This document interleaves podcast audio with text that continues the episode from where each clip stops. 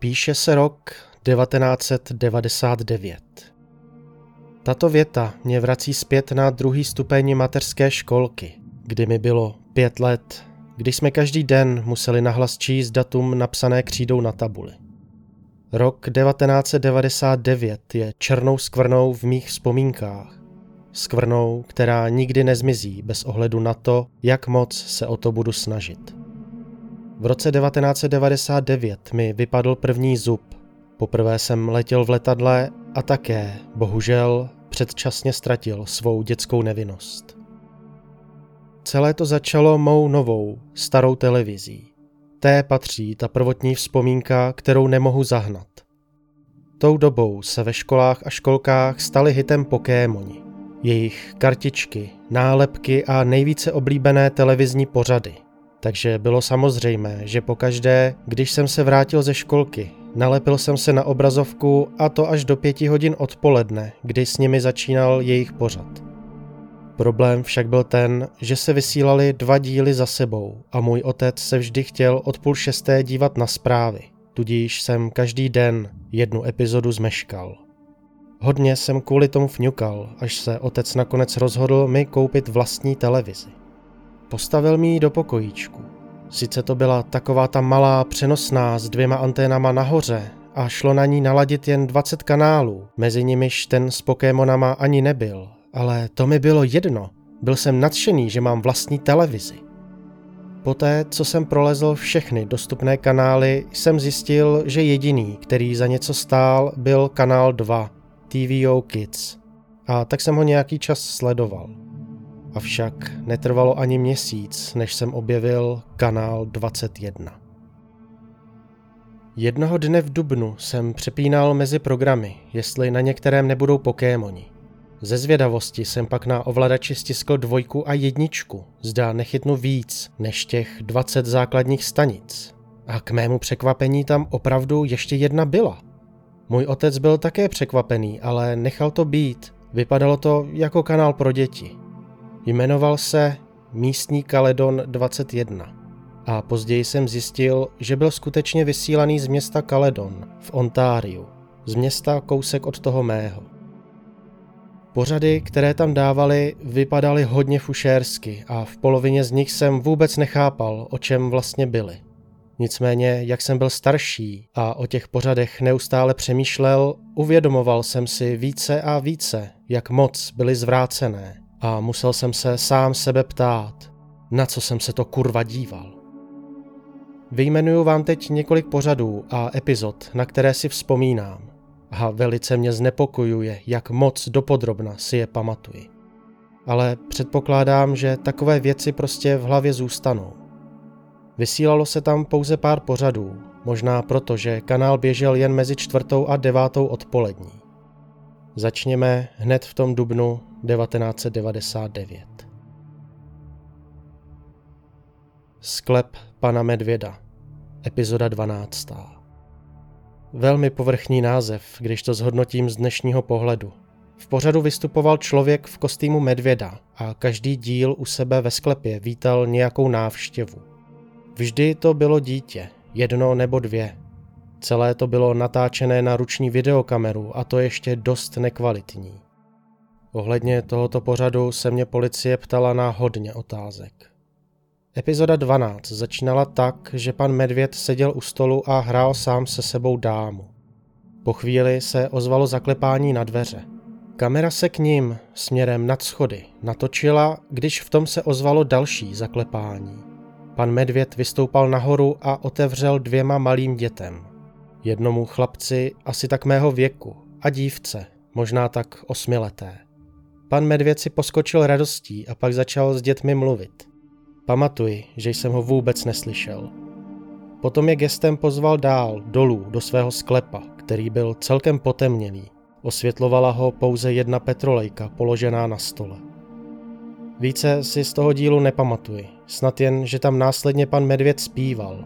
Ale nerozuměl jsem co, možná kvůli té jeho masce. Celé to pak skončilo, jak hráli na schovávanou. Děti se zavřeli do skříně, zatímco pan Medvěd počítal. Květen 1999. polévka a lžíce. Tady si ani nemyslím, že to byl televizní pořad, spíše nějaký speciální amatérský film. Vím, že jsem to ani moc nevnímal, protože mi to připadlo hrozně hloupé. Hlavně, když do toho vysílacího času posunuli Pokémony, od 4:30 a od 5. Takže jediné, co si pamatuju, byla plechovka s polévkou a lžíce, obojí přivázané na nitkách, jak se před kamerou houpali tam a zpět. Velmi zajímavé, že? Celé to bylo točené někde ve sklepě, velmi podobném tomu pana Medvěda. Jak jsem řekl, moc si z toho pořadu nepamatuju. Celé to trvalo asi půl hodiny a vesměs to bylo plné blbostí, jako třeba, že lžíce honila plechovku, protože ji chtěla sníst. Nakonec byl záběr na stůl, u kterého sedělo 7 dětí. Každé před sebou mělo misku s polévkou. Seděli tam a koukali do kamery se zmatenými, možná snad až vyděšenými výrazy ve tvářích. Kameraman poté před nimi pozvedl plechovku s polévkou a řekl: "Lžíce připraveny?" A pak to skončilo. Červenec 1999. Bylo léto a já se na kanál 21 nějakou dobu nekoukal. Ovšem jen dokud jsem jednoho dne nepřespával u kamaráda. Ten měl v pokojíčku také svou televizi. Dostal ji k 6. narozeninám. Zůstali jsme tehdy dlouho vzhůru, tedy do 9:30, pro děti dlouho, a koukali na videokazety. Právě v ten moment jsem si vzpomněl na kanál 21. Rozhodli jsme se, že ho pustíme, jestli bude zrovna vysílat. A k našemu překvapení, ano, patrně museli prodloužit vysílací čas. Sklep pana Medvěda, epizoda 23. Tento díl byl pro nás velmi zábavný, hlavně proto, že se v něm mluvilo sprostě. Nicméně nyní, když na tuto část vzpomínám, si uvědomuji, co vše na ní bylo špatně. Začátek byl natočen tak, že kamera, podivně nakloněná do strany, zabírala pana Medvěda, který právě vycházel do schodu ke dveřím. Následně obraz asi na vteřinu zčernal a když se opět objevil, byl již srovnaný. Ukazoval opět pana Medvěda a nějakého 11letého, možná 12letého chlapce, který s ním hovořil. Zprvu jsme jim nerozuměli, kvalita zvuku byla otřesná a oba stáli daleko. Avšak poté zvýšili hlas. Chlapec říkal, že už je pozdě a jeho sestra musí jít domů. Pan Medvěd odpověděl, aby kurva vypadnul, že není vítaný. Jeho hlas byl hluboký a tlumený medvědí maskou, kterou měl na hlavě. Mohli jsme slyšet ještě další hlasy někde v pozadí, ale nikoho jsme v záběru už neviděli. Pamatuji, že jsme se s kamarádem na sebe podívali a začali smát, protože řekl to sprosté slovo. Ale ten díl se pak stal ještě podivnější. Chlapec vyrazil do schodů a když se nahoře otočil, vykřikl, že zavolá policii. Pan Medvěd se za ním rozeběhl, kluk začal ječet a také utíkat. Střih a epizoda skončila. Celý kanál pak přestal vysílat a my viděli už jen statický šum. Srpen 1999. Po tomto posledním zážitku jsem už nechtěl kanál 21 sledovat, ale vydrželo mi to pouze do srpna, když jsem začal být zvědavý, co se děje ve sklepě pana Medvěda. Podle toho, jak moc byly ty pořady podivné a že se v tom posledním, co jsem viděl, mluvilo dokonce i sprostě, jsem usoudil, že pořad byl spíše pro starší děti. Nicméně, jen co můj otec byl mimo dohled, program jsem si doma opět pustil. Sklep pana Medvěda, epizoda 28. Tento díl se patrně vysílal celý srpen. Byl to díl, který policie zkoumala hodně podrobně. Pan Medvěd v něm celou dobu jen seděl na židli a mluvil k obecenstvu. Ahoj děti, chcete navštívit můj sklep? Pokud ano, napište mi dopis na tuto adresu. Na obrazovce se následně objevila adresa psaná barevným písmem a ukazovala se tam až do konce epizody. Ta se takto opakovala pořád dokola po dobu 5 hodin, každý den až do září. A hádejte co. Já tomu panu Medvědovi dopis napsal. Či tomu bastardovi, který se za něj vydával. spíše ze zvědavosti. Můj otec s tím souhlasil, protože si myslel, že se jedná o normální pořad pro děti. On nikdy pořádně neviděl nic, co se na kanálu 21 vysílalo. Takže jsem ten dopis napsal. Chtěl jsem pana Medvěda poznat. Otec ho pak poslal na adresu, kterou jsem obsal z televize. Po týdnu, k mému překvapení, přišla odpověď. Stále ten dopis mám, datovaný k 15. srpnu 1999. A toto se v něm psalo. Drahý Eliote, děkuji ti za tvůj dopis. Rád bych, abys mě navštívil v mém sklepě. Hrajeme tady hry, koukáme na televizi a chodíme kempovat do lesa. Přijď ke mně domů. Zde policie začernila adresu. Moc se na tebe těším, užijeme si mnoho zábavy. S láskou, pan Medvěd. Nemohu uvěřit, že to mému otci nepřišlo podezřelé. On mě tam dokonce odvezl. V tu dobu se do věci vložila policie. Nekonečně otázek, obrázků vyděšených dětí. Ten les. A to je důvod, proč vám toto vyprávím. Ten psychopat a jeho zvrácení kamarádi tehdy dělali hodně špatné věci. A zdá se, že dnes se snaží vrátit zpět. Vrací se celé to policejní vyšetřování. Vrací se rok 1999. Po 10 letech se to celé děje jakoby odznova. 14. listopadu 2009. Lidé mi píšou e-maily, ve kterých se mě ptají, co přesně se onoho roku 1999 stalo. A já se k tomu dostanu, nebojte. Ty podivné televizní pořady sloužily k tomu nalákat děti do domu pana Medvěda. A ten, co pak udělal, šokovalo všechny. Otec mě tehdy zavezl na tu adresu do Caledonu, která mi byla zaslána v dopise. Dům stál na předměstí mezi farmářskými pozemky. Dodnes si ho živě vybavuji. Byl to starý dřevěný dům, postavený možná tak kolem roku 1900. Všechna okna byla zabedněná a celé se to tam rozpadalo. Když jsme přicházeli ke dveřím, otec stále kontroloval adresu, zda jsme tam byli správně. Nevěřícně hleděl na tu ruinu. Pak se svrznutím otevřely vstupní dveře. Očekával jsem pana Medvěda, ale jaké bylo mé překvapení, když jimi prošel policejní důstojník. Chvíli se pak bavil s otcem, načež já se zeptal, zda je to opravdu dům pana Medvěda. Obličej strážníka se zachmuřil, podíval se na mě a pro sebe si zamumlal něco jako pane bože. Pokračovali dále v rozhovoru, mluvili tiše, abych je neslyšel, a pak mě otec poslal sednout si do auta. A nakonec jsme odjeli domů. Otec celou cestu mlčel a já měl pocit, že se stalo něco zlého. Roky mi to neřekl, já na celou událost dokonce i zapomněl. Kanál 21 přestal vysílat a když jsem o tom několikrát mluvil s otcem, tvrdil, že takový kanál nikdy ani neexistoval. Myslím, že mi bylo 13, když jsem se dozvěděl pravdu. Jednoho dne jsem si na kanál vzpomněl a opět se na něj zeptal otce. A tehdy se rozhodl mi říct konečně pravdu. Místní Caledon 21 byla lokální televizní stanice, která vysílala od října 1997 do srpna 1999 v okrese Peel v Ontariu. Vysílala z toho domu, který jsme navštívili, někým, koho místní vůbec neznali. Signál byl tak slabý, že ho zachytili pouze zesilující antény pro staré televize. Ten muž natočil všechny pořady, které se tam vysílaly. On byl pan Medvěd i tajemný kameraman.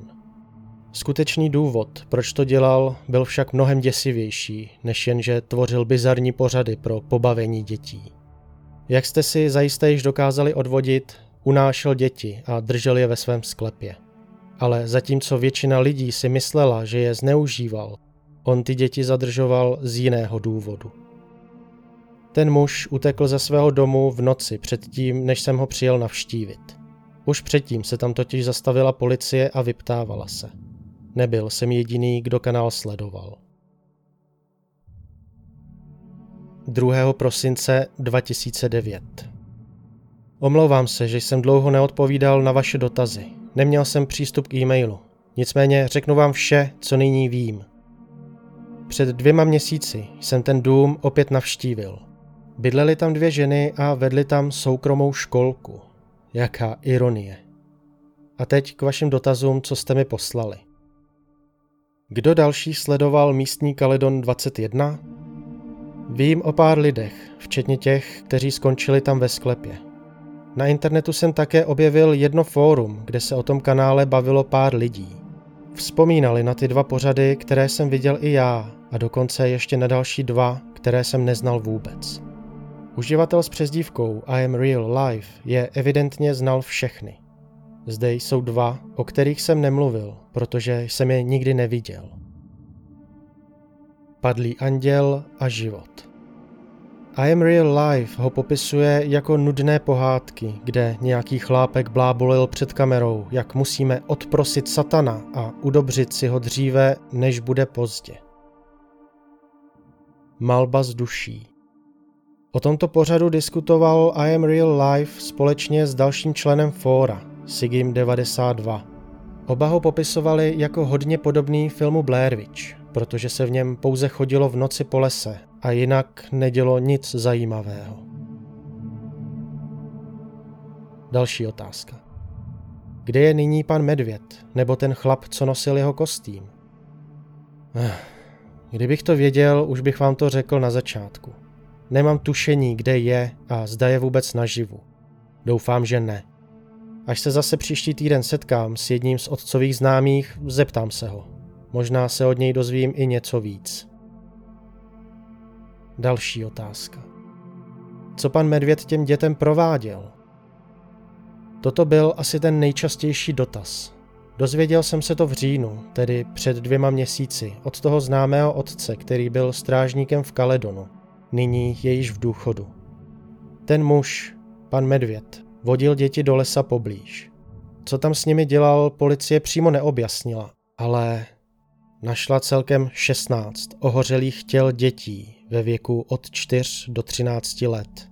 Všechny naházené v díře v zemi. Ten bývalý policista nechtěl v tomto případě zacházet do podrobností, ale příští úterý se s ním uvidím, tak se mi z něj možná podaří dostat více informací. To je pro tuto chvíli vše. Děkuji za zájem, který mému příspěvku věnujete. Vynasnažím se do příště sehnat další fakta. Samotného mě to začalo velmi zajímat. Myslím, že si zasloužím vědět, co se to tehdy sakra stalo. 14. ledna 2010. Omlouvám se, že jsem tady už měsíc nic nenapsal. Ocitl jsem se nadlouho ve slepé uličce při hledání dalších informací o majiteli kanálu 21. Nicméně před několika týdny jsem narazil na Zlatý důl. Dostalo se mi pár odpovědí, překvapivě od otce dětí, které jsem dříve hlídával. V současnosti bydlí hned přes ulici a je nezaměstnaný, stejně jako já. Bydlel na kraji Caledonu a byl svědkem toho, co se v lese dělo. Jmenuje se Anthony Polo. Tehdy žil v přízemním domku u lesa a často chodíval ven kouřit trávu. Pracoval jako řemeslník a řekl mi, že z hlouby lesa občas slýchával dětské hlasy. Vzpomínal, že se to začalo dít na konci roku 1997. V tu dobu také začal vysílat kanál 21. Časem mu to celé začalo přicházet podezřelé a tak se rozhodl zjistit, co se tam dělo. Pověděl mi, co spatřil. Kolem velkého ohně prý stálo asi 13 až 17 dětí ve věku 5 až 12 let. Byl s nimi jeden dospělý. Polo se ho zeptal, co to dělají, a on mu stroze odpověděl, že tam táboří a že to tak dělávají často. Polovi to nepřišlo nijak podezřelé. Caledon měl nejnižší kriminalitu z celé Kanady, takže jim jen řekl, aby se stišili, a jednoduše odešel. Polo se na chvíli ve vyprávění odmlčel, pak řekl, že se vlastně nikdy nestišili a párkrát dokonce slyšel, jak tam ty děti hlasitě zpívaly v nějakém neznámém jazyce. Nikdy však za nimi už nešel. Řekl jsem mu, že ten muž byl pravděpodobně majitel kanálu 21, ale Polo nesouhlasil. To si nemyslím, protože od pár sousedů jsem tehdy slyšel, že se měl stěhovat pryč, prý do Pickeringu. Takže toto nyní vím. Ten muž brával děti do lesa kempovat, jak to sám nazýval, pravidelně. To ohniště, o kterém Polo mluvil, byla patrně ta jáma, kde se pak našla těla mrtvých dětí. Těch dětí, které tam Polo viděl a slyšel zpívat. Pickering je město na východ od Toronto. Ještě to proberu s tím bývalým strážníkem a porovnáme to s policejními záznamy. Také se ho chci zeptat, jestli ví něco víc o těch pořadech, které se vysílaly na Caledonu 21. 10. února 2010. Přináším dobré zprávy. Mluvil jsem s tím otcovým známým a on mi prozradil mnoho novinek. Jako první jsem se ho zeptal, zda má policie nějaké informace o tom člověku, co vysílal na kanále 21. Bohužel za celou dobu nenašli jediného podezřelého. Nicméně úřad okresu Peel měl v evidenci několik nahrávek, které zabavil v domě. Vzal mě na stanici a nechal mě se na nějaké podívat. Nejdříve bych vám ho však rád představil. Ten bývalý strážník se jmenuje Mitchell Wilson. Je to velmi příjemný člověk a zdá se, že rozumíme potřebě zjistit, co se tehdy stalo. Měl pocit, že nebylo správné, že mi otec vše tajil tak dlouho. Vzal mě tedy na stanici na Davisově ulici, na tu největší, která je v Caledonu a jednu z největších v okrese Peel. Všechny větší policejní služebny v okrese měly nějaké nahrávky. Já viděl všechny ty, které byly na té Davisově ulici. Bohužel mi nedovolili si je vzít domů, abych si udělal kopie. Malba z duší. Epizoda 10. Vynášení odpadků. Malba z duší byl pořad, o kterém mluvili už I Am Real Life a Sigi 92 na internetovém fóru. Řekl jsem to policii a oni mi sdělili, že mezi 5. prosincem 1997 a 8. únorem 1998 bylo odvysíláno 12 epizod. A přesně jak psali na fóru, i tato začala potulkou po lese. Musel být podvečer, slunce právě zapadalo. Kameraman se procházel po lesní cestičce, dokud nedošel na místo, kde se v listí povalovaly odpadky. Zabral několik obalů, láhví a krabic, každou na několik vteřin. Pak promluvil velmi tichým a plachým hlasem, který jsem už určitě slyšel v nějakém jiném pořadu na kanále 21. Sotva jsem mu rozuměl, ale říkal něco o tom, že lidé jsou prasata a oni jsou odpad, který by se měl vynést. Znělo to celkem hloupě, ale i tak mi přeběhl mráz po zádech, protože to byl patrně ten les, kde se našla těla. Sklep pana Medvěda. Epizoda 25. Jakmile mi policejní oficír podal tuto pásku, byl jsem schopen se pouze ušklíbnout a pronést kurva. Ostatní na mě pohlédli, tak jim pan Wilson vysvětlil mou osobní zkušenost s panem Medvědem a že si stále doma nechávám dopis, který mi poslal. Epizoda začala tím, jak pan Medvěd šel ode dveří s lahví pomerančového džusu v rukou. Nebo v tlapkách, chcete-li. Na zemi leželo 16 skleniček a malá lahvička s nějakou neznámou barevnou tekutinou. Džus pak nalil do každé sklenice a stejně tak do každé kápl kapku té neznámé tekutiny. Poté se kamera odvrátila a byl slyšet zvuk míchání. Když se následně pan Medvěd opět objevil v záběru, následovalo ho 16 dětí.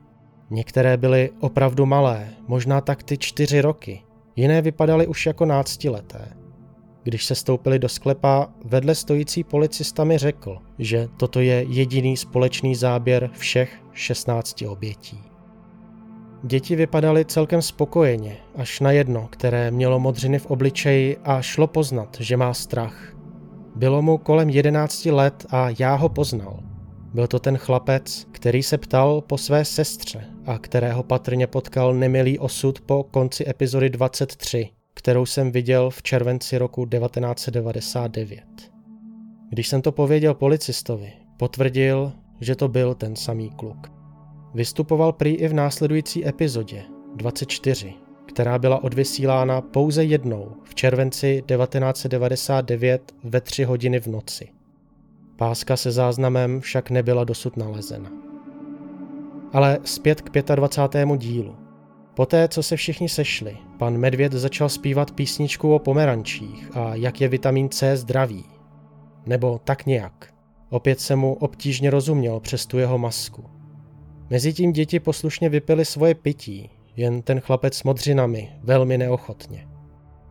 Epizoda následně skončila. Po shlédnutí všech dalších záznamů jsem byl vcelku spokojen. Ovšem jen dočasně. Stále mě zajímal celý příběh, ale policie mi jen dokola opakovala, že to byl fetišista a pedofil, možná i nějaký sektář. Musím teď na univerzitu a potom hledat dál, proto se nyní na chvíli odmlčím. Vrátím se hned, jak budu vědět něco dalšího. 8. květen 2010. Minulý měsíc jsem dostal kanadský řidičák. Hned jsem toho využil a udělal si nedělní výlet do Caledonu. Poté, co jsem dlouho nepřinesl žádné novinky, rozhodl jsem se navštívit ten dům, ze kterého se vysílal neblahý kanál mého dětství. Dům vypadal jinak, než jak jsem ho viděl v říjnu minulého roku. Určitě už nesloužil jako soukromá školka. Byl opuštěný. Ale cedule s nápisem na prodej poukazovala na fakt, že někdo vlastníkem stále byl a snažil se nemovitosti zbavit. Ten dům ve mně vyvolal neurčité vzpomínky, zejména na den, kdy mě sem otec vzal. Začal jsem mít strach. Jaké utrpení se dělo těm dětem, když tady byly vězněny. Vstoupil jsem na verandu a nahlédl do okna. Uvnitř jsem spatřil téměř prázdnou chodbu s několika krabicemi na jejím konci. Byly tam rovněž otevřené dveře, patrně do kuchyně. Naproti byly další dvoje vedoucí do pokojů, do kterých jsem se mohl podívat zvenku, taktéž okny. Přemýšlel jsem, zda dveře do sklepa byly uzamčeny nebo úplně zapečetěny. Obešel jsem dům a dostal odpověď. Dřevěné dvoukřídlé dveře, téměř ve vodorovné poloze na zemi, byly opatřeny visacím zámkem. Určitě vedly do sklepa. Ani nevíte, co se mi v tu chvíli honilo hlavou, tak jsem už dále neotálel a raději odešel. Za domem se rozprostíralo vysušené pole, a to až k hustému lesu v dáli. Přemítal jsem, zda je to ten samý les, ve kterém našli ta těla. Řekl jsem si pro sebe, srát na to, a vyrazil jsem směrem tam. Les byl podivně tichý, jen občas se ozval datel. Opatrně jsem pokračoval hlouběji, i když jsem netušil, kam to vlastně jdu. Nevím, jak to popsat, ale měl jsem tušení, že tam musím něco objevit. Došel jsem až ke kraji, odkud jsem v dáli uviděl domy. Vzpomněl jsem si na Paula a zamyslel se, zda jeden z nich není právě jeho bývalým domovem. Přišel jsem pak k malé mítině, kde kolem ohniště byly z kulatin postavené sedáky. Hej, vypadněte z naší pevnosti! Lekl jsem se tak, až mi srdce poskočilo. Otočil jsem se doleva a spatřil dva kluky v černých tričkách. V první chvíli jsem chtěl utéct, ale jakmile se přiblížili, poznal jsem, že to byly opravdu jen děti. 13, možná 14 let. Řekli jsme, vypadni! Váhavě vyprsknul ten větší v tričku s lipknotů. Ale já zůstal na místě a pokrčil rameny. Ten druhý v tričku Metallica pak vytáhl motýlka a čepelí namířil proti mně. Věř, že to nechceš, řekl jsem hlubokým, hrubým hlasem a vytáhl telefon. Pak se oba stáhli. Metallica vrátil nůž do kapsy a Slipknot vyděšeně poprosil, zda bych mohl odejít, že nemají rádi nikoho v jejich bunkru. V lese už jsem stejně neměl co dělat, tak jsem jen pronesl, že v klidu a otočil se. Pak jsem si ale uvědomil onu příležitost. Kluci, nevíte některý z vás o těch vraždách tady v lese, asi tak před 13 lety? Zeptal jsem se. Oba na sebe zmateně pohlédli, než Metallica odpověděl. Jo, každej ví o tom chlápkovi, řekl tónem, jako bych byl blbec. A Slipknot pokračoval. Pořád tady žije, támhle, v tom odvodňovacím kanále. Kamarád mýho velkýho bráchy říkal, že ho jednou viděl v tom medvědím kostýmu, jak se tady v noci potuloval. No, to byla pravděpodobně jen povídačka. Ten chlap už byl patrně někde hodně daleko a zde přežíval už jen ve vyprávění a smyšlených příbězích. Avšak jsem prostý člověk. Cokoliv mysteriózního vzbudí můj zájem. A tak jsem se zeptal, kde ten odtok najdu. Metallica na mě nějakou chvíli koukal. Vypadal otráveně, ale já byl zvědavý. Nejste odsaď, Proč jste sem vůbec přijel? Nyní už mohu přiznat, že jsem byl touto otázkou mírně zaskočen.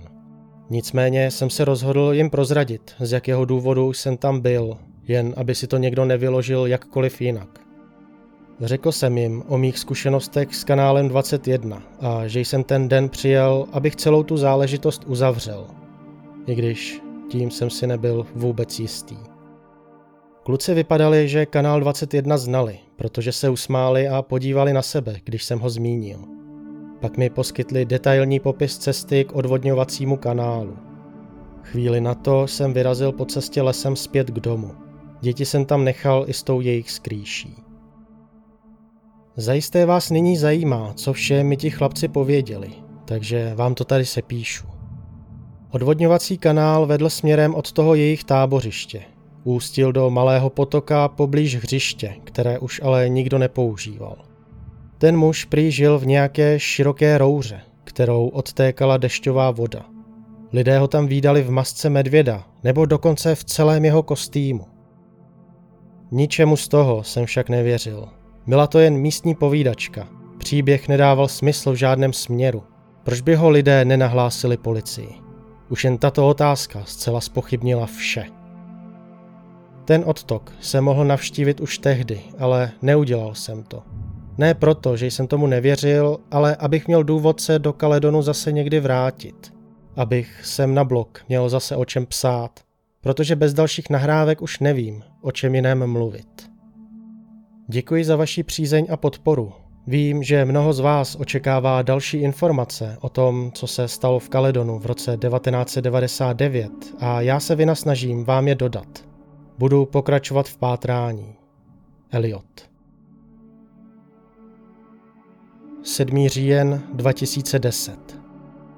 Teda, 5 měsíců od posledního příspěvku. Určitě jste si mysleli, že jsem umřel, že jo? Naštěstí ne. Ale ve vší upřímnosti opravdu jsem celou tu dobu byl velmi zaneprázdněný. Přestěhoval jsem se do Waterloo v Ontariu a chodím zde na místní univerzitu, na fakultu informatiky. A jistě si dokážete představit, že to není zrovna procházka růžovou zahradou, takže jsem na ten blog skoro zapomněl. Ale nyní jsem zpět. Navštívil jsem ten odtok, o kterém mi řekli ti dva kluci. Byl na mítině u lesa. Bohužel jsem tam kromě jedné želvy nenašel nic. A i ta želva raději zalezla do krunýře, když mě spatřila. Udělal jsem pár fotek, které jsem zveřejnil už dříve, a sami jste mohli vidět, že se ani o žádný odvodňovací kanál nejednalo. Byla to jen nějaká trubka, kterou vytékala voda patrně z blízkých bažin. Když jsem se pak vrátil domů, příspěvek na blog jsem stále odkládal, až jsem na něj zapomněl. Nepřišel mi už důležitý, promiňte. A to až do nedávné doby, kdy jsem se do případu opět ponořil. 10. září mi totiž přišel e-mail z této adresy. returnthebee@hotmail.com. Zajímavé, že? Vložím vám sem přesný přepis. Drahý Eliote, můj drahý, nejdražší chlapče. Víš, tento příběh může a také nemusí být pravdivý, ale stát se mohl. Je hodně volných pozic ve vysílání. Pokud máš peníze, můžeš si zařídit vlastní veřejný televizní kanál. Některé stanice, jako třeba ta náboženská z Michiganu, sdílí vysílací čas s jinými. Kabelové televize mají volné kanály k pronajmutí, takže ta možnost, že si nějaký pedofil vytvoří vlastní program, není tak nemožná. Nicméně veřejné stanice jsou monitorované a mohou být kdykoliv ukončeny. Tak to alespoň funguje v Americe, nevím jak v Kanadě. Ve státech by takový pedofil byl okamžitě vystopován a dopaden. Ano, tak se to mohlo stát. Ale nejspíš ne. 100 huňatých obejmutí. Pan Medvěd.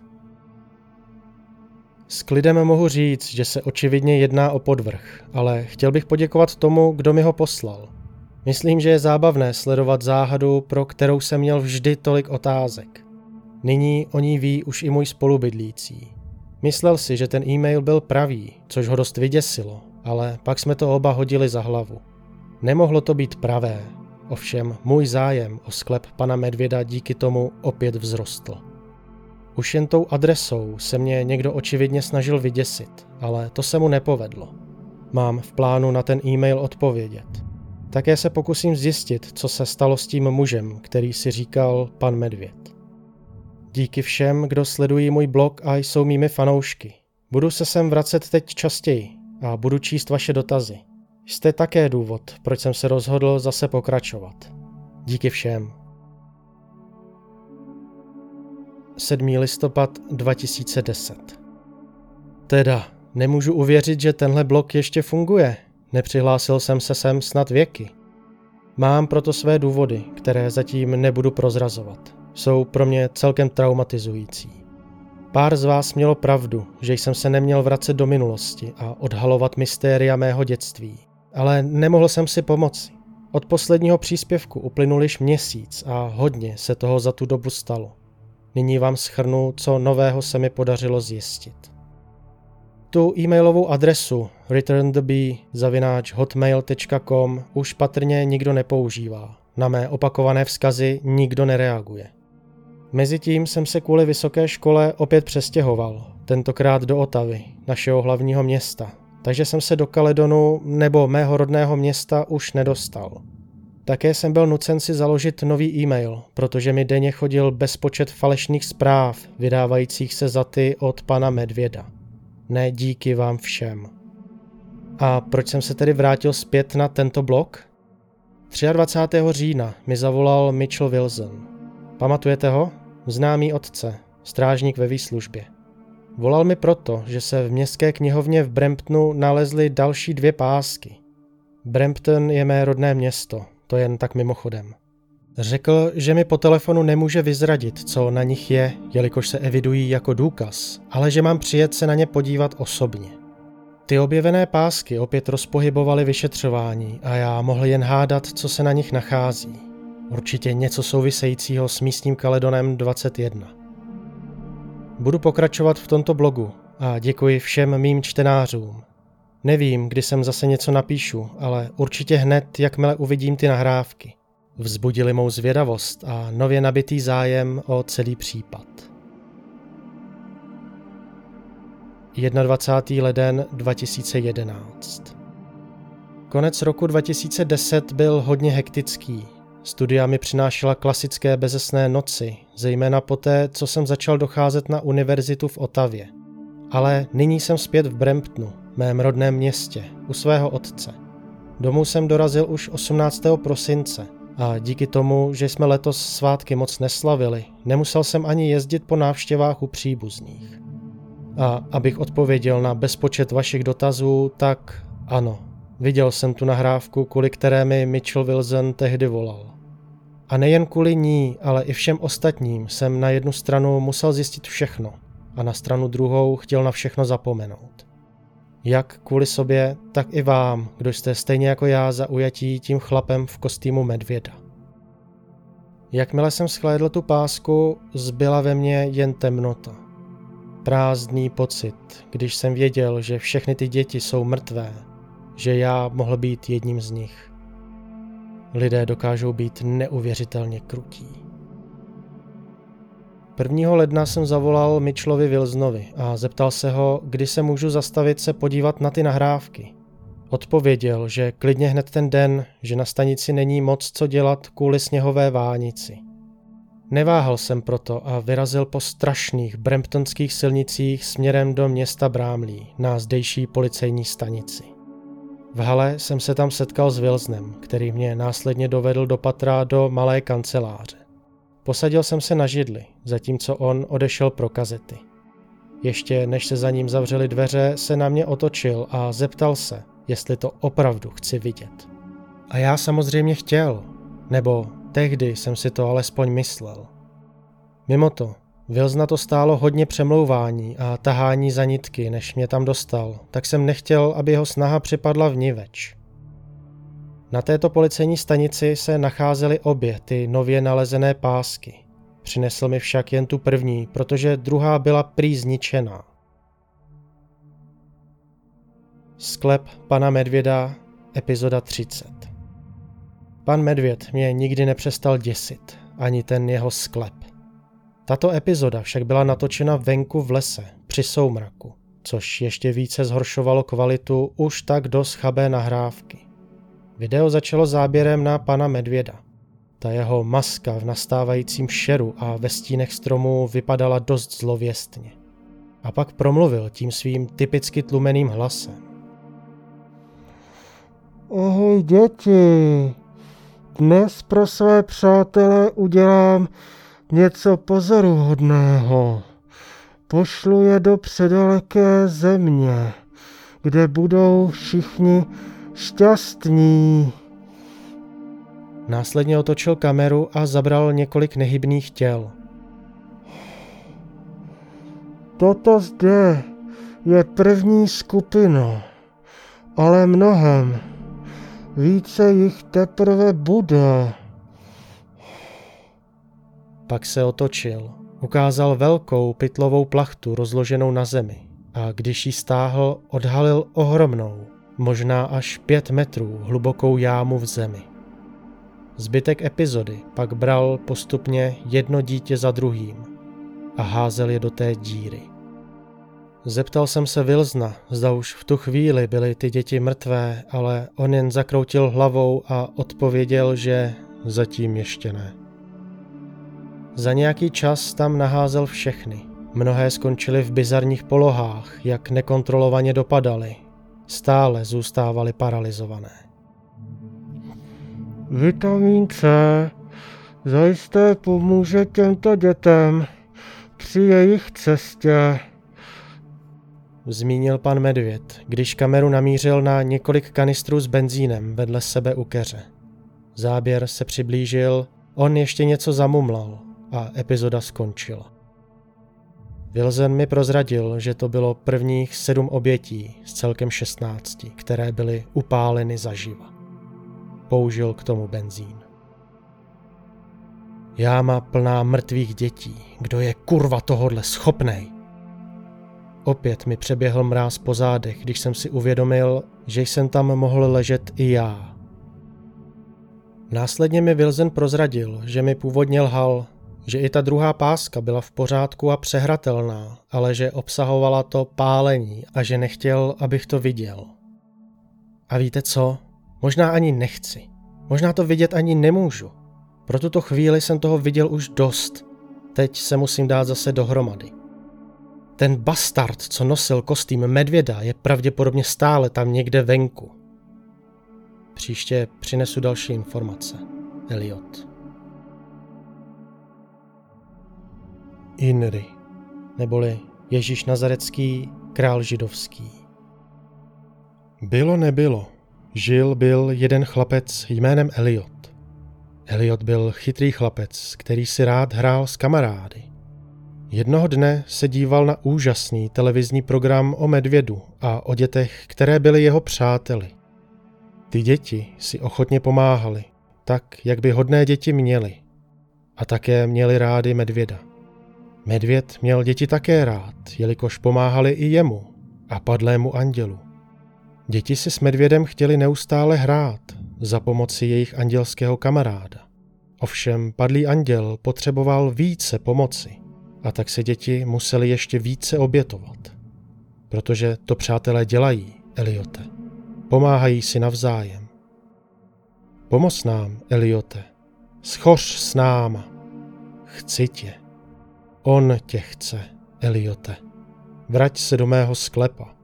Sladce prosím. Pan B. Inri. 5. dubna 2011.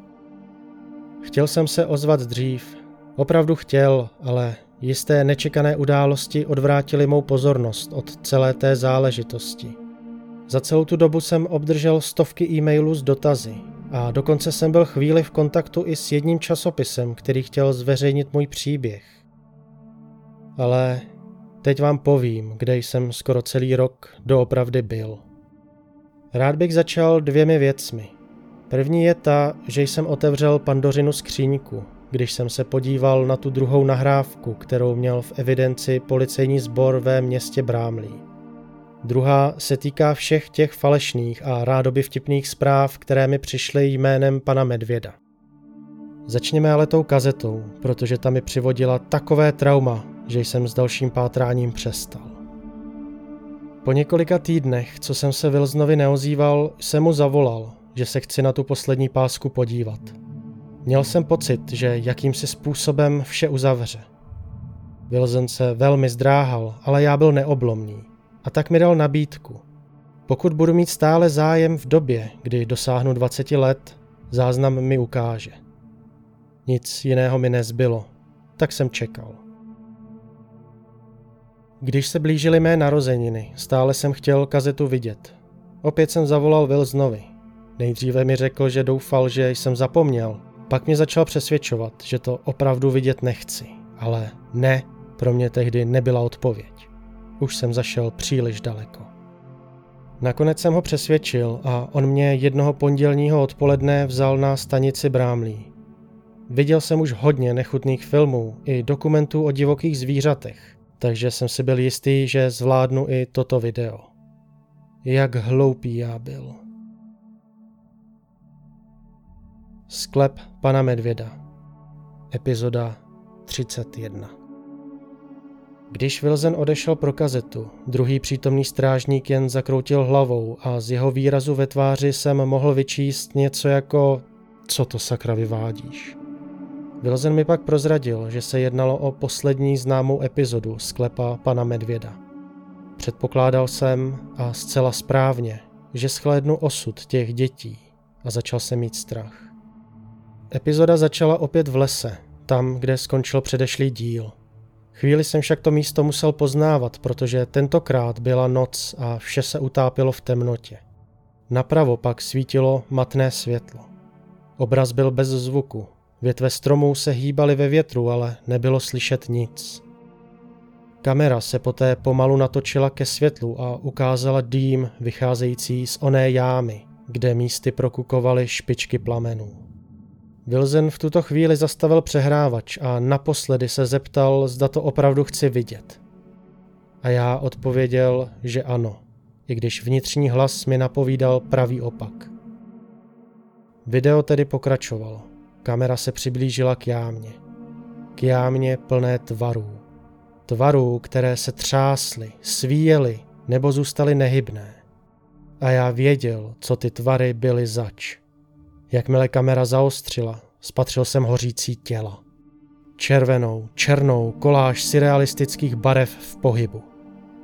Přeji si, abych zapomněl, co jsem viděl, ale takovou scénu naopak nezapomenete nikdy. To nebyl film, byla to skutečnost.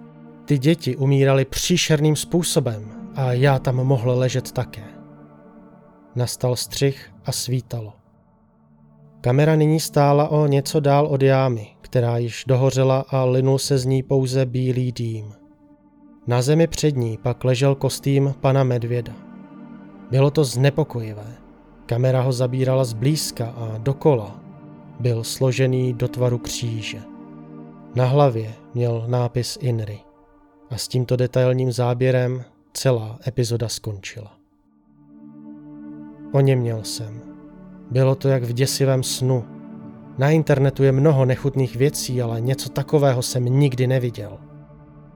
Wilson se mě zeptal, zda jsem v pořádku a já mu suše odpověděl, že ano.